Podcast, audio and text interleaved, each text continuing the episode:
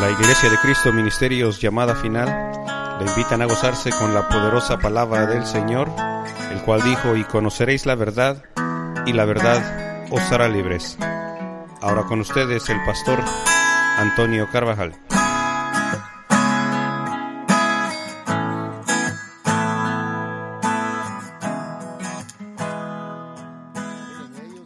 y ahí estaba yendo y estaba escuchando, pero lo que él buscaba era una fuente de trabajo. Pero fíjese que el cristianismo, el, verdadero cristianismo no radica en eso, en tener eh, un buen lugar de trabajo, ni, también, ni tampoco gente, buena gente o gente preparada secularmente en el mundo como para tener buenos partidos para matrimonio o tener eh, buena relación con gente culta. No es eso, es completamente diferente. Y por eso es que cuando nosotros vemos la escritura, acuérdense que en la Biblia están todas las instrucciones, no de, de la religión, sino del Dios viviente, del que formó todo lo que nos, todo lo que nos rodea. Aunque la gente no lo tome en cuenta, o muchos digan a mí no me interesa, pues es problema de ellos, van a, a rendir cuenta de sus palabras delante de Él. Pero le decía que cuando miramos la escritura, la Biblia, entonces nos enteramos de cosas importantes que deben de suceder en el cristianismo.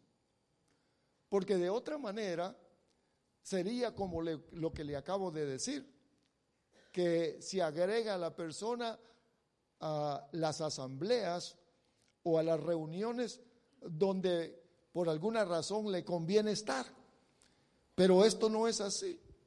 Esto es un llamamiento del Dios Todopoderoso a sus escogidos. Y nosotros que hemos venido a Cristo somos sus escogidos. Amén. Bien, como escogidos de Dios, entonces quiero que podamos uh, compartir lo que dice aquí, la escritura.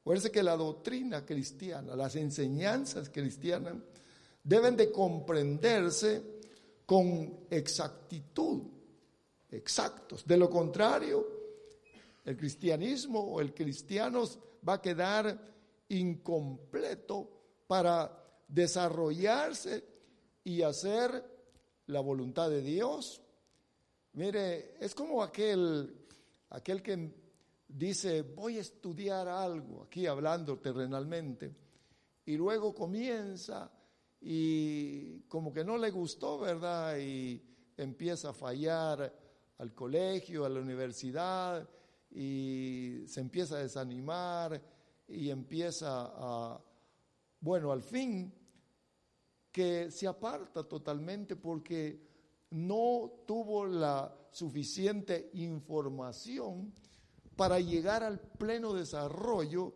y poder vivir una vida abundante conforme a lo que había planeado.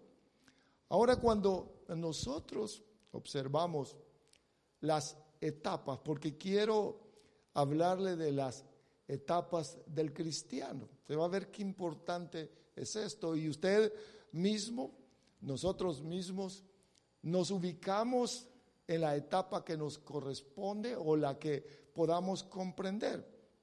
Primera etapa es el inicio del cristianismo. ¿Cómo comienza? ¿Cómo comienza la vida cristiana? Cuando se escucha la palabra de Dios. Cuando nosotros escuchamos, dice, les platiqué un día de estos, la importancia del oír. Entra la palabra por el oído, va hacia el corazón y esa palabra por el Espíritu de Dios hace una obra que no la podemos ver, pero que se realiza internamente. Y el versículo que leímos dice aquí que hemos nacido de nuevo. Miren lo que hace la palabra de Dios.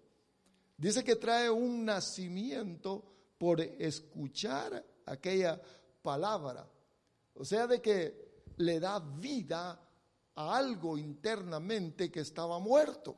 Usted sabe que es el espíritu. Mire cómo inicia el verdadero cristianismo.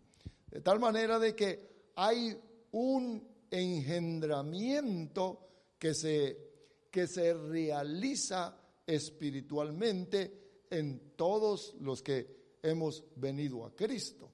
Quiero que usted pueda comparar con lo que le ha sucedido a usted. Después de ese engendramiento que se realiza por la palabra de Dios, viene el nacimiento que es exactamente lo que sucede físicamente. Eso es lo que sucede. Primero viene el engendramiento, que es la unión sexual, para que después venga el alumbramiento, el resultado de aquello que sucedió. Ahora estamos observando que lo mismo, lo mismo sucedió con nuestro Señor Jesús. Quiero poner a la par o paralelo la vida de nuestro Señor Jesús para que podamos comprender lo que nos sucede a nosotros también, porque es exactamente lo mismo. En, la, en, el, en lo que sucedió con nuestro Señor Jesús fue igual. Dice que, usted sabe, la Virgen María no había tenido ningún contacto con ningún hombre, sin embargo concibió, fíjese que ese es un, ese es un, podríamos decir, un misterio y algo grandioso, porque no tuvo ningún contacto físico, María, sin embargo concibió, dice, del Espíritu Santo, y en esa concepción nació Jesús. Mire, qué, interesante. Es lo mismo que sucede con nosotros. Por obra del Espíritu Santo, y ahí nació Jesús, una creación, una nueva creación que, que es lo que marca la escritura. Ahora yo quiero que observemos que nuestro Señor entonces nació de una forma sobrenatural.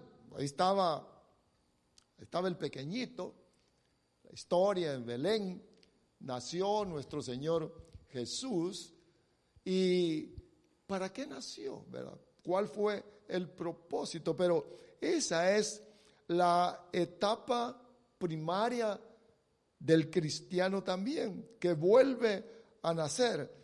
Ahora yo quiero que observemos que no se puede ser cristiano si no se nace otra vez. Usted lo lee en la escritura, en el Evangelio de San Juan, porque hubo una, una plática ahí con un hombre llamado Nicodemo y nuestro Señor le dijo, Nicodemo, no puedes ver ni entrar ni tienes participación con el reino espiritual si no naces otra vez. Y aquel le dijo, ¿y cómo puede uno, siendo viejo, entrar otra vez al vientre de su madre? Porque no comprendió.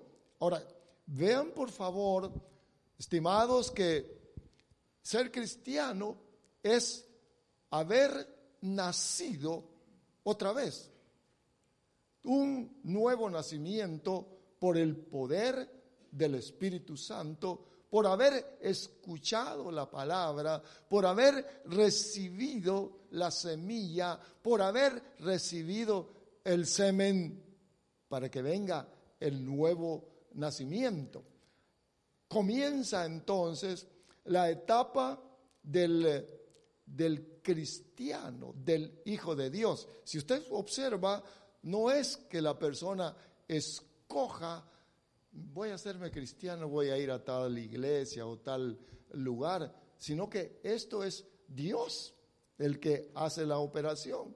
Bueno, usted, la mayoría de ustedes ya lo sabe. Pero después que ha nacido, comienza la etapa del desarrollo, porque hay que desarrollarse. Como un pequeño que, mire, todos nosotros fuimos pequeñitos. A muchos de ustedes les dieron biberón, a otros les dieron pecho de su madre, los alimentó, los, nos cuidaron, a todos nos cuidaron, porque estábamos pequeñitos. Así es también el cristiano. Cuando uno nace otra vez, necesita cuidado, necesita alimento, necesita poner atención, porque comienza a desarrollar la vida. La vida cristiana es igual. Ya somos salvos, pero viene la, la etapa del crecimiento. Lo mismo le sucedió a nuestro Señor Jesús.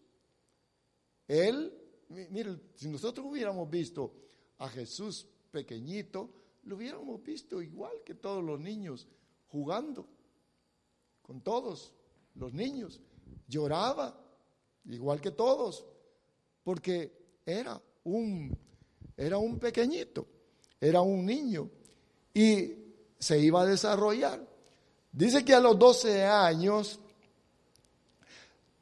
nuestro Señor Jesús lo llevaron a, a Jerusalén y allá se les perdió a sus padres y lo encontraron después o estaba, estaba en la iglesia, estaba, mire, mire qué cosa, estaba ahí con los, con los sacerdotes, con los entendidos, discutiendo o hablando de la ley de Dios. O sea, de que él, él tuvo que aprender como ser humano, él tuvo que aprender. Le voy a leer rápidamente lo que dice. Y dice que, oiga, Jesús crecía en sabiduría, en estatura y en gracia para con Dios y para con los hombres. Crecía físicamente, crecía en sabiduría, en estatura, dice, y gracia delante de Dios. Estaba en desarrollo. La vida del cristiano, segunda etapa o la etapa que sigue, es de desarrollo, de conocimiento, de sabiduría. Por eso es que algo importante es que aquel que viene a Jesús, que recibe al Señor en su corazón, tiene que, tiene que tener tiempo constante en la iglesia para que venga la comprensión. La comprensión de lo, del por qué lo han llamado, del propósito para qué lo llamaron. Porque mucha gente no sabe, ah, soy cristiano, soy cristiano.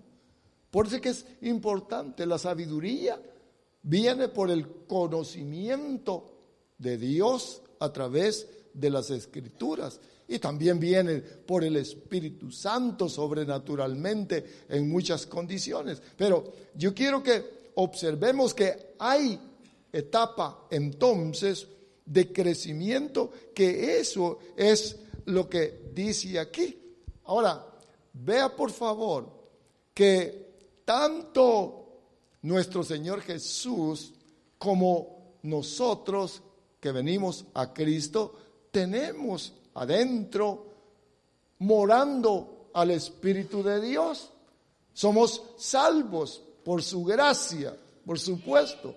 Ya somos salvos porque nos llamaron, recibimos la salvación como regalo y bendito sea Dios, pero se necesita el crecimiento, el desarrollo para los propósitos de Dios. Cada uno de nosotros, a cada uno de nosotros, Dios quiere usarnos, a todos. Cuando leemos las instrucciones aquí, dice que somos parte de un cuerpo y hace la comparación con nuestro cuerpo físico y ve que nosotros todo lo que tenemos lo usamos en nuestro cuerpo. Aún los órganos que no nos no miramos, no podemos ver que tienen, nos sirven. Su corazón, nuestros corazones literales, no, los, no lo podemos ver, pero es fundamental. De tal manera que nosotros, como hijos de Dios, tenemos una participación en el cuerpo de Cristo, porque somos parte de ese cuerpo. Acuérdese que Él es la cabeza, hablando en el ambiente espiritual. La gloria a Dios. Pero yo quiero que vea esto. Usted sabe que corrió el tiempo y lo que quiero es tocar la etapa siguiente. Y en la etapa siguiente es la donde, donde viene la unción del Espíritu de Dios. La unción representa el poder. Ustedes saben que en la Escritura habla de que a los reyes, a los sacerdotes o profetas, les derramaban el aceite de la unción y desde ese momento estaban autorizados por Dios con poder para poder realizar las tareas que Dios les había designado. De tal manera de que nuestro, fíjese qué, curioso es esto, porque, porque cuando nosotros miramos, ya le dije, a la par, paralelo, la vida de nuestro Señor Jesús, que nosotros tenemos que reflejar lo mismo, nos observamos que Él tuvo, tuvo que recibir la unción como hombre del Espíritu Santo.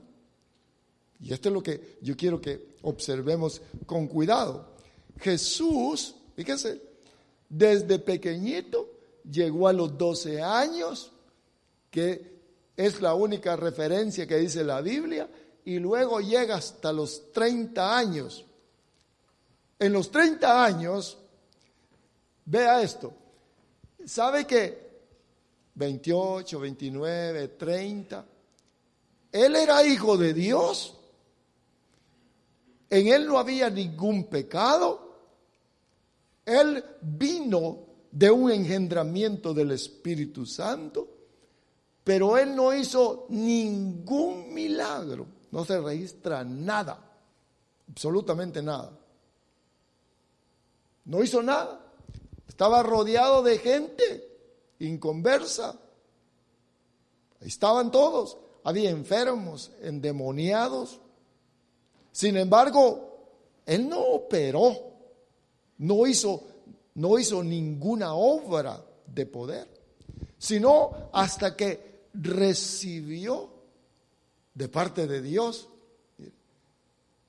la venida del Espíritu Santo para poder efectuar o desarrollar la labor que, se, que, iba, que iba a hacer. Entonces yo quiero que observemos que, que tuvo que ser él, tuvo que ser ungido. Entonces dice aquí la escritura, esto sí lo vamos, lo vamos a leer. Dice, dice el libro de Mateo capítulo 3 y versículo número 16. vea qué interesante dice que después de ser bautizado, Jesús salió del agua e inmediatamente, he aquí los cielos se abrieron y vio al Espíritu de Dios que descendía como una paloma y venía sobre él.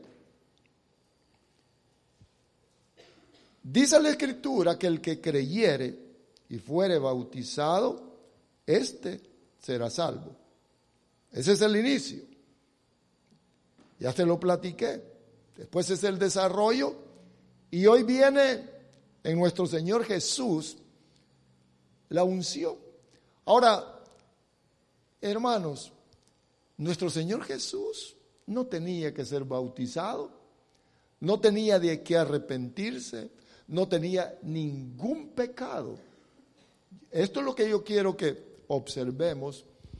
Sin embargo, como hombre, tenía que cumplir todo lo requerido para los, para los hombres.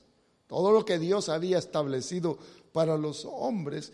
Y dice que fue al bautismo en agua. Y ya les he platicado un poquitito acerca del bautismo y qué interesante es el bautismo en agua. Es importantísimo, importantísimo. Porque vean lo que le sucedió a nuestro Señor Jesús. Dice que después de ser bautizado y salió del agua, vino el Espíritu Santo sobre él. La investidura del poder del Espíritu de Dios, la unción, el poder, el poder del Espíritu Santo de Dios, dice que vino aquí en, en nuestro Señor Jesús. Mire qué interesante. Acuérdese que, acuérdese que es, estamos paralelos nosotros, porque nosotros miramos también que en el libro de los Hechos habla que, que ahí estaban todos reunidos en el aposento alto y el Señor les dijo, esperen allí porque van a recibir poder van a recibir poder. Necesitamos poder de Dios, por supuesto. ¿Sabe, hermanos, que, porque les estoy hablando de las etapas que tienen, que tiene el cristiano o las que tiene que pasar el cristiano, para que pueda realmente desarrollarse y vivir la vida victoriosa del Evangelio, porque el Evangelio es poder de Dios. Amén. Sin embargo, fíjese que parecería ser que, que no es así, porque hay multitudes de gente cristiana que se ha quedado, que se ha quedado eh, solamente diciendo, yo soy salvo, hermano, yo, yo soy salvo, gloria a Dios. Y ya de repente, como que se cansó, ¿verdad?, de reunirse, pero es salvo, yo soy salvo. Pero no ha, no comprendido la importancia de la etapa de la unción, del desarrollo que, que da el Espíritu Santo de Dios. Por eso es que dice aquí que que nuestro Señor Jesús a salir del agua vino la unción. Yo quiero que todos ustedes, los que no han, los que no han recibido esa unción, la tengan. Porque no se puede caminar como pequeñito, ni como cuando Jesús tenía 28 años. Por eso es que hay muchos mucho temor en la iglesia de Cristo, muchas inseguridades por falta de la intervención del Espíritu Santo.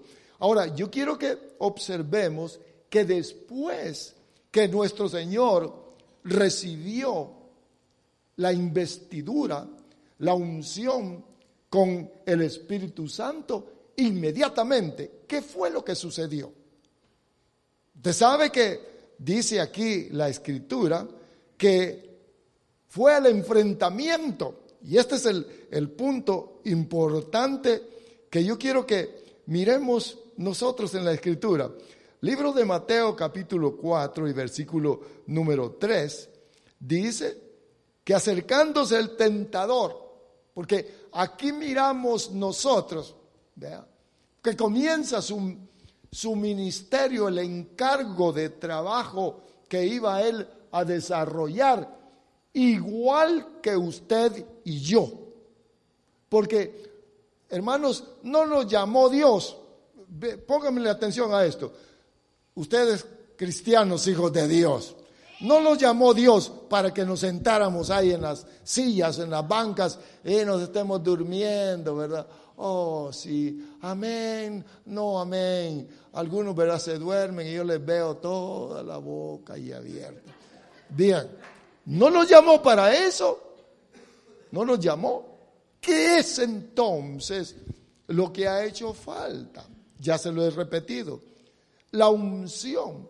Dice aquí que después de que nuestro Señor recibió al Espíritu Santo, entonces ya tenía la capacidad, ya estaba preparado con el poder para enfrentarse al enemigo número uno, Satanás, el diablo, el adversario, y lo llevó al desierto. Se preparó el encuentro en el desierto y eso es lo que miramos nosotros aquí.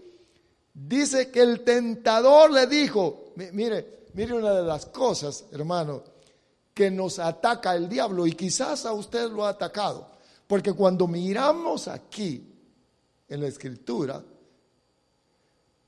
las tentaciones de, de nuestro Señor, las, las acechanzas de, del diablo hacia nuestro Señor Jesús es exactamente lo que nos pasa a nosotros.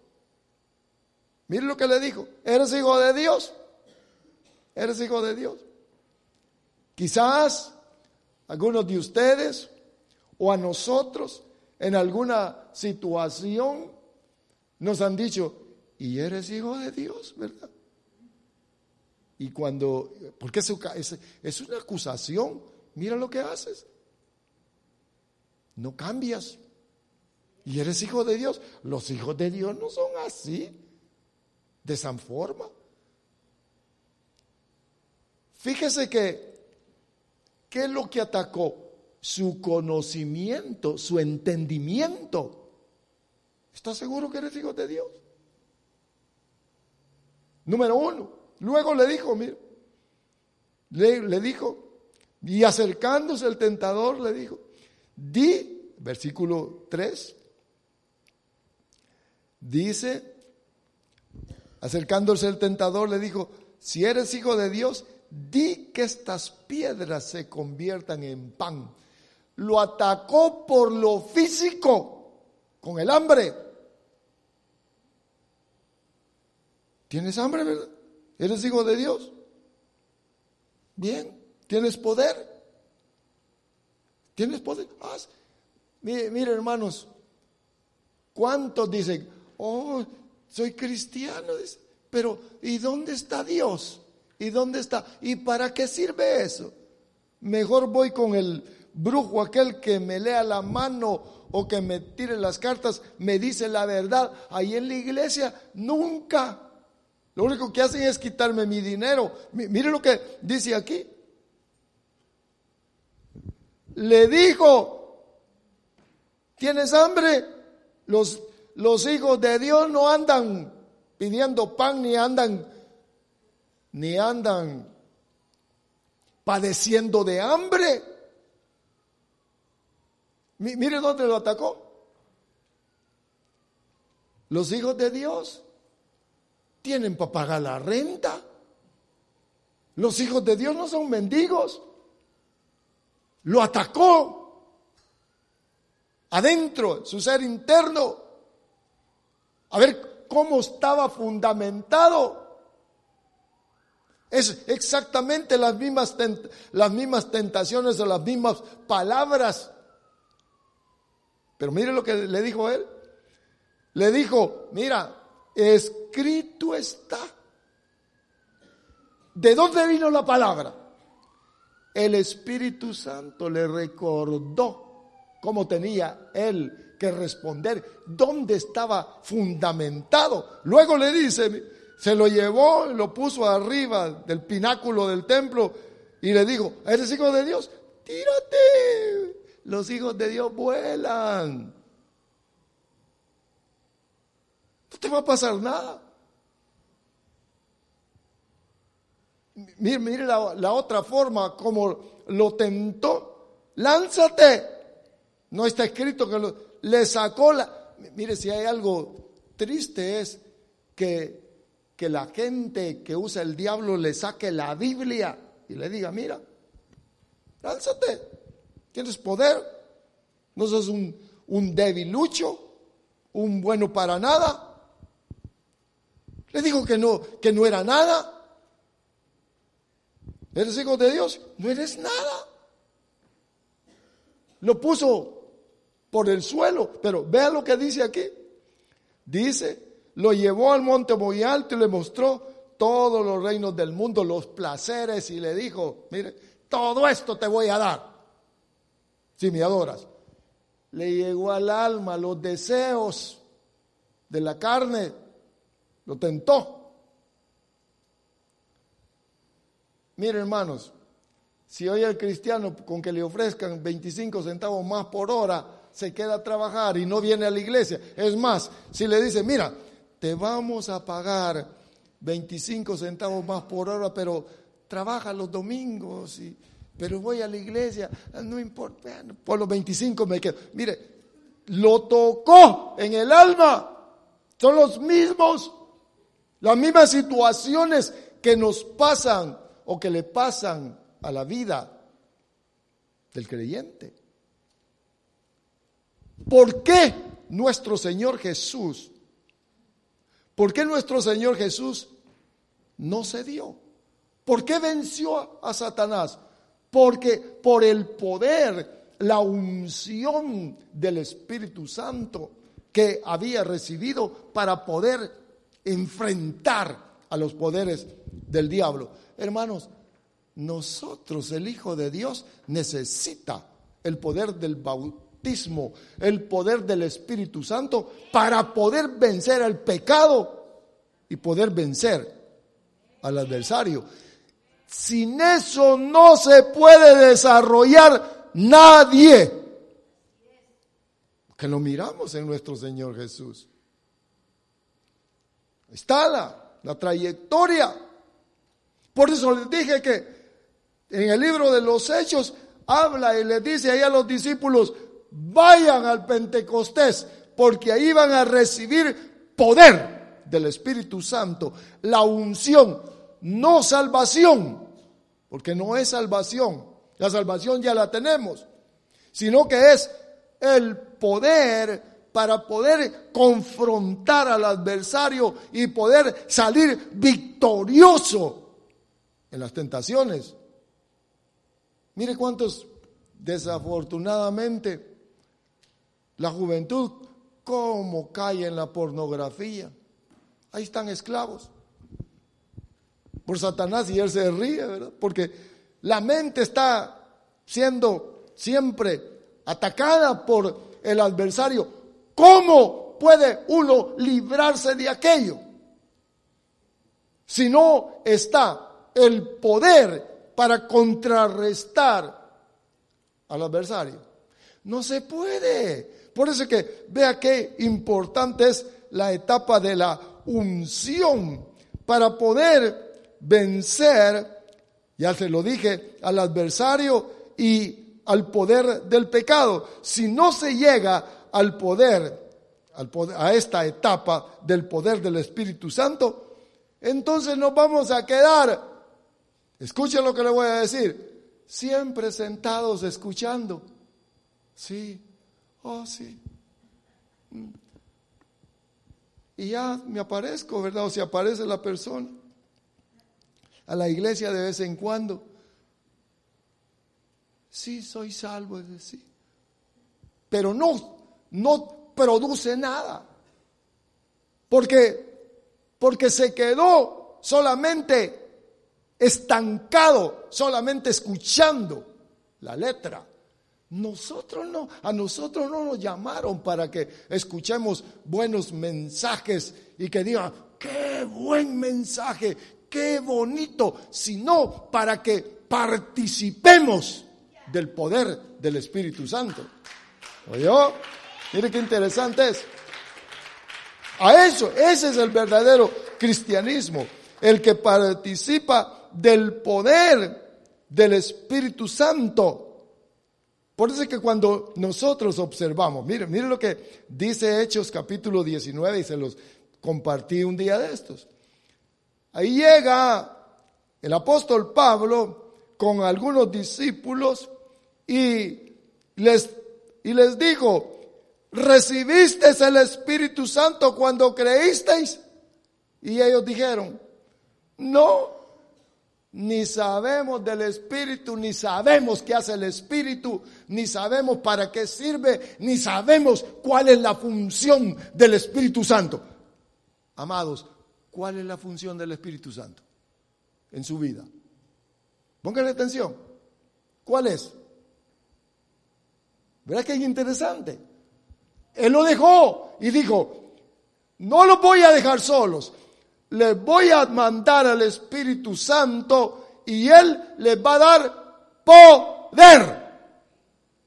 Poder para enfrentar el pecado, para enfrentar las tentaciones, para poder salir victoriosos, para hacer huir al adversario que no ven nuestros ojos. Ese es el Evangelio.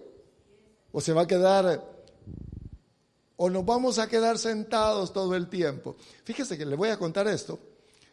Lo, acuérdense que le comencé a hablar de la enseñanza que está en la Biblia para la iglesia, para nosotros, que debe ser completa, que debe, que debe de abarcar las etapas para las cuales fuimos llamados y que debemos desarrollarlos.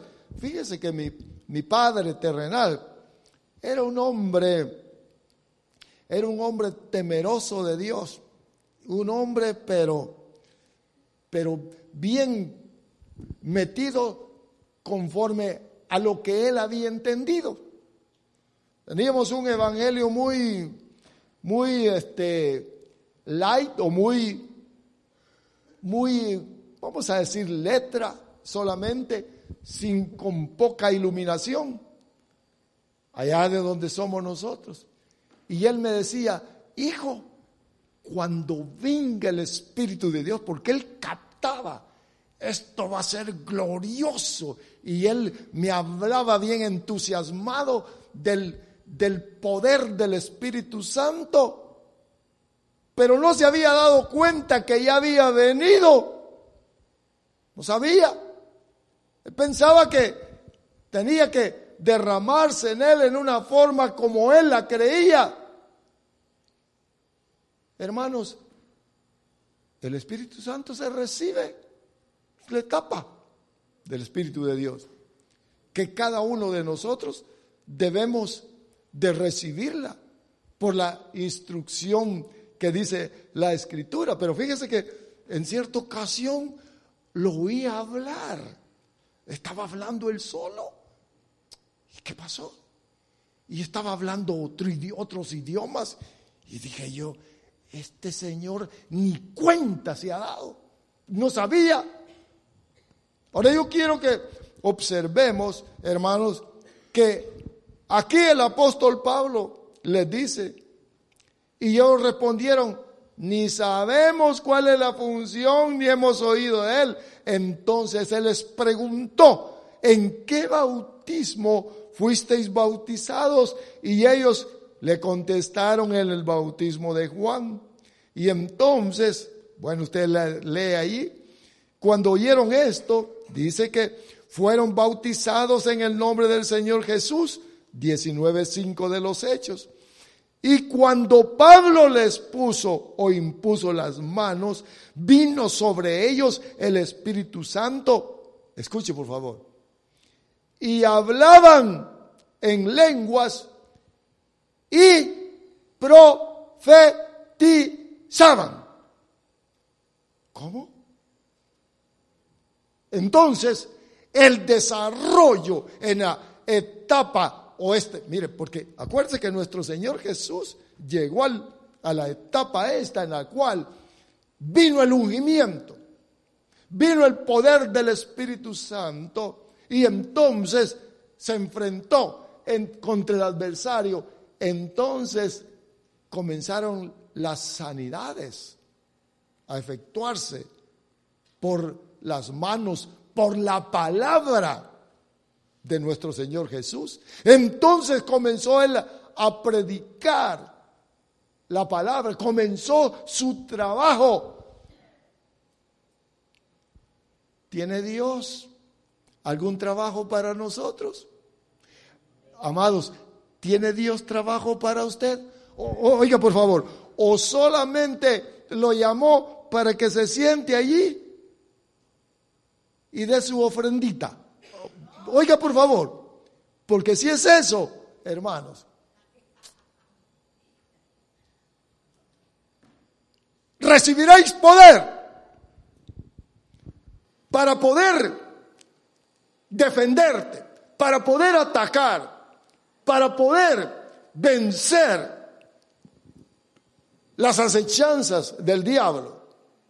Por supuesto que necesitamos poder. ¿Cómo vamos a proclamar a un Dios poderoso si no tenemos si no tenemos el poder de él? ¿Cómo?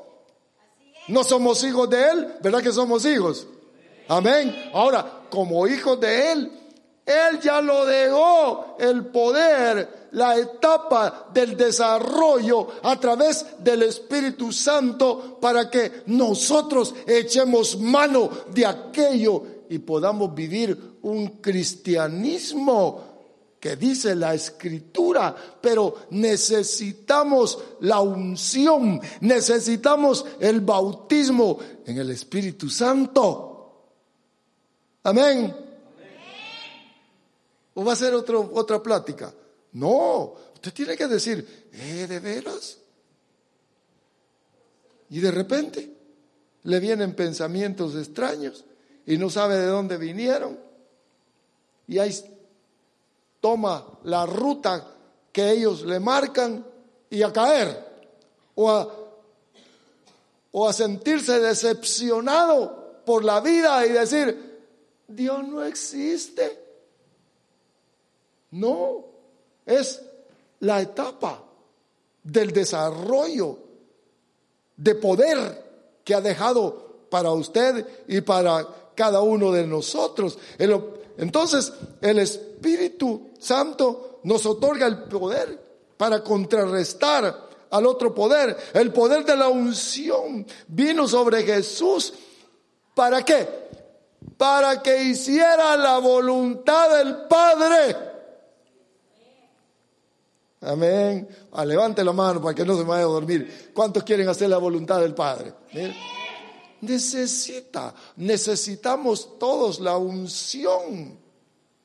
Necesitamos todos al Espíritu Santo, el poder del Espíritu Santo operando dentro de nosotros. Nosotros solamente somos el instrumento que Dios quiere usar para que el mundo se entere. Somos, miren hermanos, somos los Cristos. ¿Sabe, ¿Sabe que Cristo quiere decir el ungido? Los ungidos. Nosotros somos los Cristos de la tierra, los ungidos de Dios, para que nos miren. Nosotros somos los que debemos de manifestar lo de Dios o al Dios todopoderoso. Por eso es que nos dejó el poder. Pero Satanás es astuto. Ahí le mete dudas. No, no, no, no es para ti. ¿Cómo el otro que lo haga? Y tú no, ay, tranquilo. No, hermanos.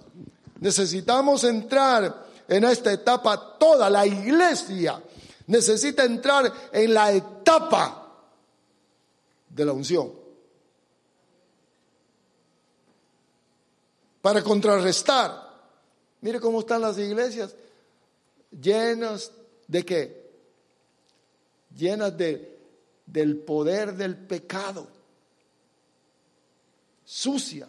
Porque no han comprendido la importancia de la unción del Espíritu Santo. Fíjese, hermanos, que, que ¿Sabe que la unción sirve para servir? Cuando usted mira el libro de los hechos, dice que escogieron a hombres para que sirvieran las mesas ¿Cuál era la condición? Sabiduría y llenos del Espíritu Santo. ¿Sabe por qué? Muchas veces no se, quiere no se le quiere servir al Señor porque no está la unción del Espíritu Santo de Dios. No está aquello.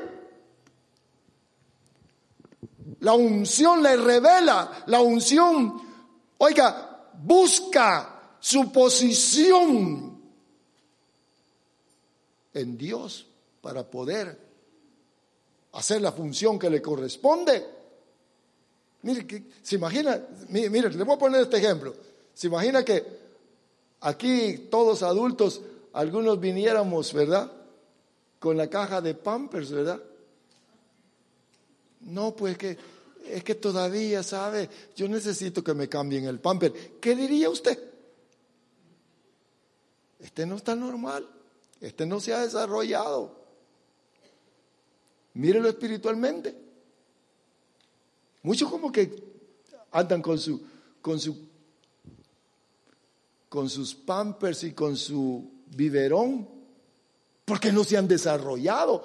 No porque Dios no nos haya dejado aquí la escritura, las instrucciones, sino porque, oiga, no las hemos comprendido, porque fíjese que aquí, aquí, aquí dice que en el libro de los Hechos 19, no les habían explicado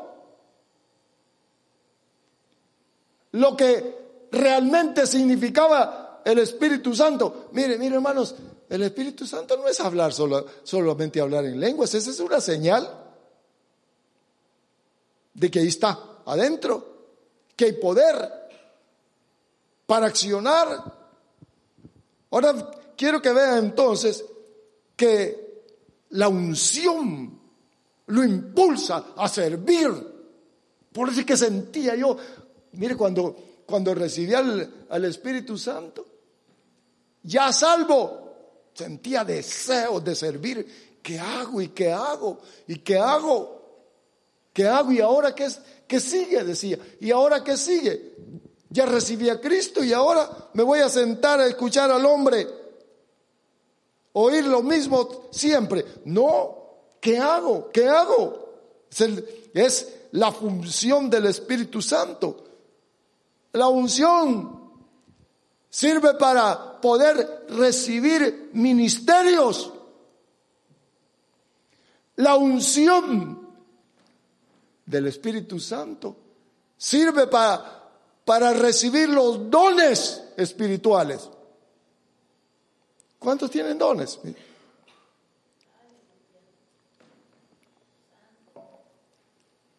¿Sabe qué es la puertecita? Cuando se recibe el bautismo del Espíritu Santo, ahí viene, está, se abrió la puerta para los dones del Espíritu, hermanos. Hoy la gente no quiere, no está interesada, pero yo quiero que usted observe que se necesita la etapa, la etapa del desarrollo que es por el Espíritu Santo de Dios dones del Espíritu. Fíjese que me parece que la carta a los Efesios, mire, mire lo que, lo que dice. ¿Qué hay pues cuando se reúnen? ¿Tiene alguno lengua del Espíritu? ¿Hay alguien con salmo? ¿Tiene profecía? Da el orden del culto. Vea, vea qué interesante es todo esto. Porque aquí tenemos nosotros, en lo escrito, tenemos el formato básico, en la doctrina, oiga, la función del desarrollo que es por el Espíritu Santo de Dios. Da gloria a Dios. Porque mi intención es que todos alcancemos el desarrollo. Viene nuestro Señor Jesús estamos captando que el Espíritu quiere, quiere. Y, oiga, hermanos, y todos, no, no sé, quién sabe. Eh, oiga, hermanos, esto es importantísimo. importantísimo para recibir ministerios. Pastores, maestros, evangelistas, profetas, apóstoles, se necesita la intervención del Espíritu Santo. Aquí hay muchos locos que están, dicen que todo eso ya pasó. Pero ahí está escrito. Necesitamos, porque, hermanos, los poderes que nuestro Señor Jesús usó o el poder que nuestro Señor Jesús usó para vencer los poderes del maligno es lo mismo que tenemos nosotros a la disposición. Es lo mismo, el mismo poder del Espíritu Santo para vencer los poderes del adversario. No hay otro. Él es hijo. Él es nuestro hermano mayor.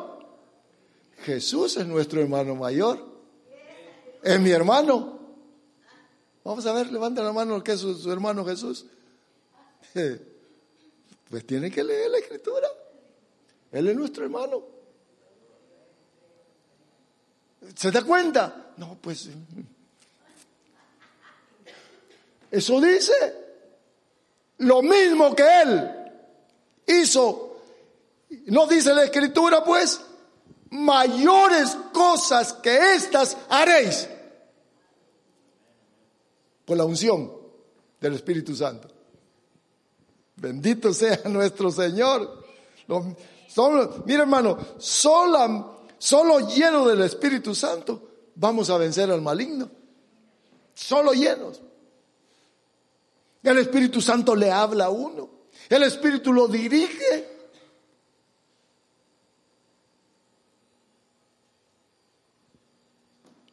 Ya se lo dije, o solo escuchar el mensajito, ¿verdad? Y se hace la señal de la cruz y se sale a vivir la misma vida de tristeza. No, no. Los salvos a buscar, dice también Efesios, que es la plenitud, o sea, a la estatura del varón perfecto por el poder del Espíritu Santo. Quiero que todos lleguemos a esa altura. Ungidos, con unción. Que profeticen. No dice aquí el capítulo 12 de Primera de Corintios. Anhelad los dones del Espíritu. ¿Qué es lo que anhela el pueblo de Dios ahora? Ay, hermanos, un carrito, aunque sea viejito, hermano, para irme al trabajo. Oiga, hermanos amados. Dice que anhelemos los mejores dones. Sobre todo que profeticéis. Se lo estoy diciendo porque es la etapa de desarrollo, donde se puede confrontar al adversario, donde se puede vencer el poder del pecado, donde las tentaciones van a poder someterse. ¿O no le vienen tentaciones a usted? A mí sí. Y si me vienen a mí, a cada uno de ustedes. Y ahí van, caen constantemente. ¿Cómo vamos a vencer? por el poder del Espíritu Santo, por ese poder, por esa unción que viene de Dios a todo aquel que entiende y mira la necesidad del desarrollo. Porque miren, miren hermanos, se va a cansar de estar sentado. O a lo mejor ya está cansado. Necesitamos el poder. Vamos a orar dentro de un momento para que el Espíritu de Dios pueda poner en cada uno de ustedes el deseo y los que no han sido bautizados, que vengan. Si, mire, si Cristo lo necesitó, ¿quiénes somos nosotros? Si usted no habla en lenguas, pues debería de estar pensativo había un hombre de iglesia que estuvimos hace tiempos, cómo buscaba el Espíritu Santo. Y quiero, y quiero. Hasta, mira, tal noticia fue cuando recibió el bautismo con el Espíritu Santo. Pero ahora, ¿qué es? Si no sirve, ¿para qué lo quiero? Hermanos, sin eso no somos útiles para Dios. Necesitamos el poder del Espíritu va a traer el verdadero desarrollo. Hablar en lenguas, mira hermanos, profetizar dones que manifiestan la realidad del otro reino. Es cierto lo que hablamos.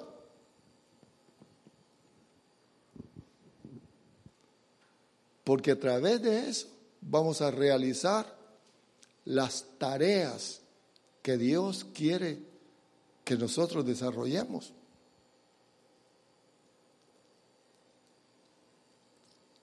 Cansados durante un tiempo, todos tristes. No, pues, el pastor ese no. Al otro, allá sí hay avivamiento. Hermanos, cada uno de nosotros debemos de tener el avivamiento adentro. Cada uno. El avivamiento es vida, es el, es el mover, el mover del, del poder de Dios por la unción, la misma que vino en nuestro Señor Jesús, para que nosotros desarrollemos la función y que podamos ser participantes participantes de lo mismo que nuestro Señor Jesús fue participante. ¿Cómo? ¿Cómo la obtenemos? Deseándola, entendiendo, sí.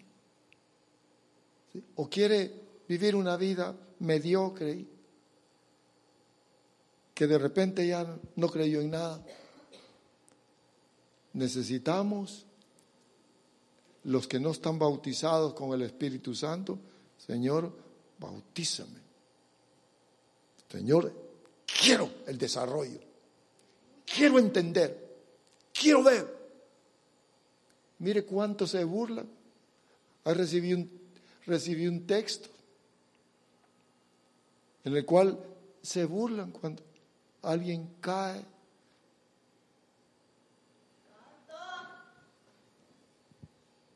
bajo el poder del Espíritu Santo, el gozo, la alegría. ¿Sabe qué es, esa es manifestación del Espíritu Santo? Pero algunos dicen, eso es del Espíritu Santo. Tengan cuidado. ¿Cómo lo vamos a discernir? Por el poder del Espíritu de Dios. La unción nos hace participar del vino celestial.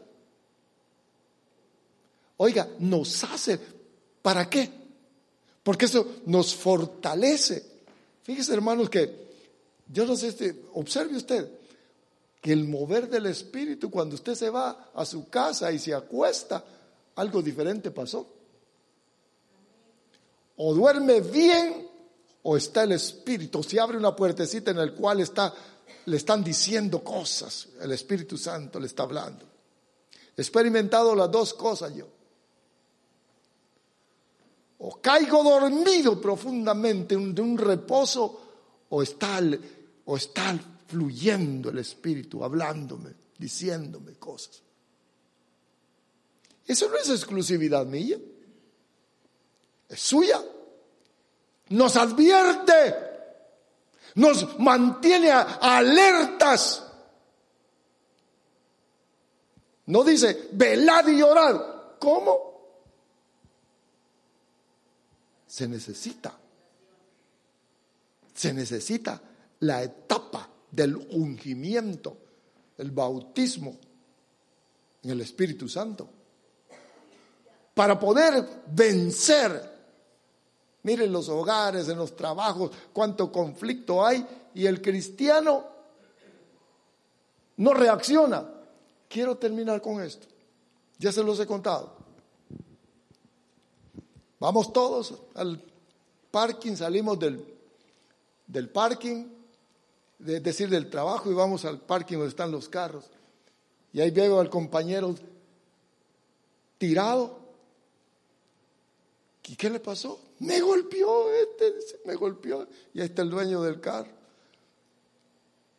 Tirado, me quebró la pierna. Está tirado. Y toda la rueda de, los que acabamos de salir de la labor, del trabajo. Hermanos, ¿qué fue lo que hice? Me tiré, mire, sin andarlo meditando, doblé mis rodillas, me tiré, le empecé a agarrar donde estaba quebrado, en el nombre de Jesús, y se me tiran todos, ¡eh, déjalo! Está quebrado. Cállate que mis manos están más suaves que el carro, le di. ¿Qué pasó? Se levantó el hombre. Y me aplaudieron. No, no me aplaudieron. No me aplaudieron. Solo uno me dijo, ¿qué tienes en la mano? Pues uñas y con grasa, le dije. Callados. El poder del Espíritu Santo lo impulsa a uno hacer lo mismo. ¿Qué hace usted?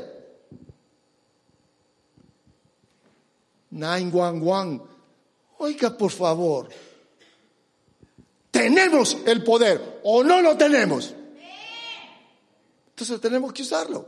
Sin, oiga, si no tiene la unción, es el tiempo del cual usted reaccione y diga, yo quiero ese poder, porque es el único que nos puede hacer desarrollar. Si no, ahí se va a quedar en la, en la, en la silla o a cualquier parte que vaya. Ahí se va a quedar sentado lo, lo mismo. Oh, qué bonito. Y ahí estaba predicando Apolos. Qué bonito y qué bonito. Pero nunca experimentaron el poder. Nunca. La unción es parte del cristianismo. Es parte, no es opción, es parte.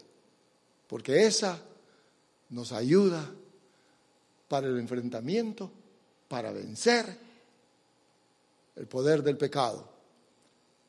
Amén. Démosle un fuerte aplauso a él.